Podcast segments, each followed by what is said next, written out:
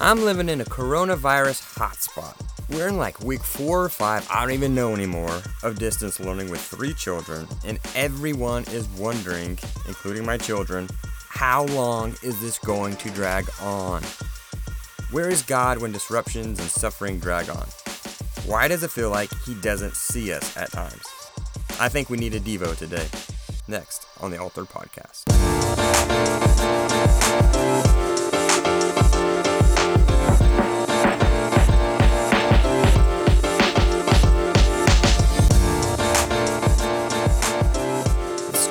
Shorter episodes. My town has become a hotspot for COVID, and as a result, we have been distance learning for the past I don't know how many weeks.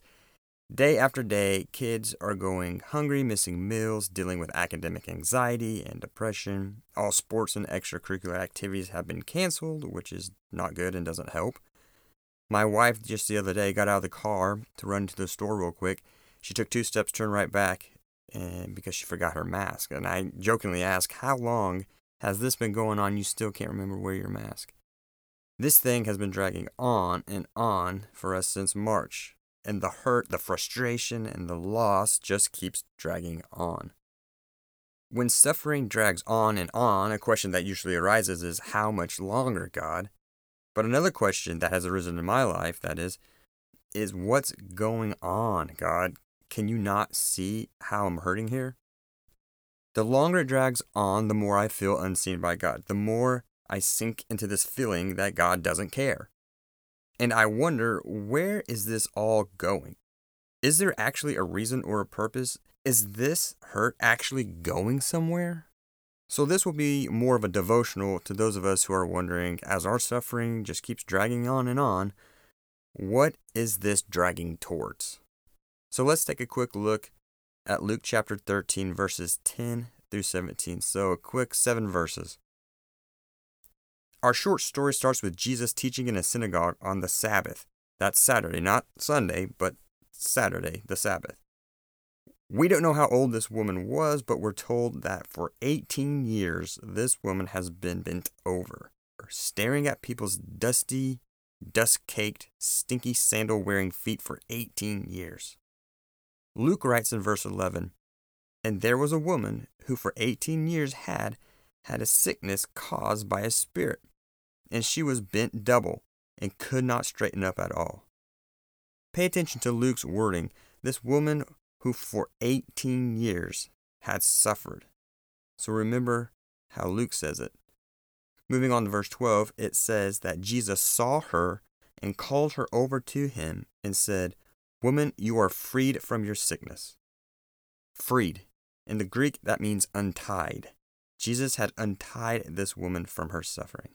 Jesus touches her, and immediately she stands up straight. For the first time in 18 years, I'm sure those years must have felt like they would never end, dragging on and on. This woman finally stands up straight with dignity, chin held high, no longer looking at others' unsightly feet, but looking into the eyes of others and being seen in return. And she began to glorify God. But the official, the synagogue official, who's like the boss of the place, becomes angry and said to the rest of the crowd, in case they might want to get healed too, he said, There are six days in which work should be done. So come during them and get healed, but not on the Sabbath. Then Jesus shoots back in his classic Jesus style You hypocrites! Does not each one of you on the Sabbath untie his donkey or ox from the stall and lead him away to water him?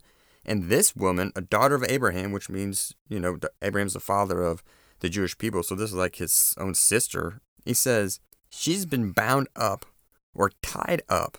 Get this for not just 18 years. Jesus says 18 long years. She's been bound, tied up for 18 long years, years that drug on and on and on.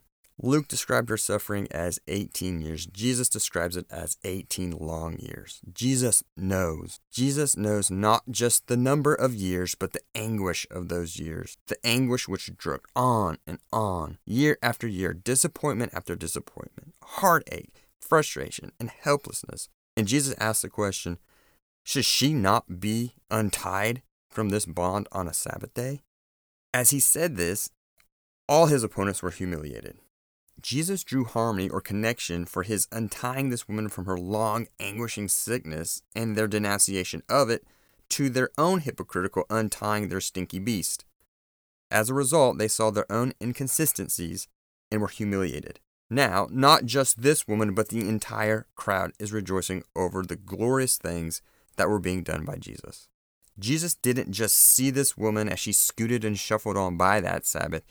He has seen her all along. He has known those long years, those 18 long years, to be full of anguish and sadness. Jesus also knew that those long years were going somewhere. Then one day, on that day, after her 18 long years, those 18 long years careened right into Jesus on a Sabbath day for an object lesson for self righteousness.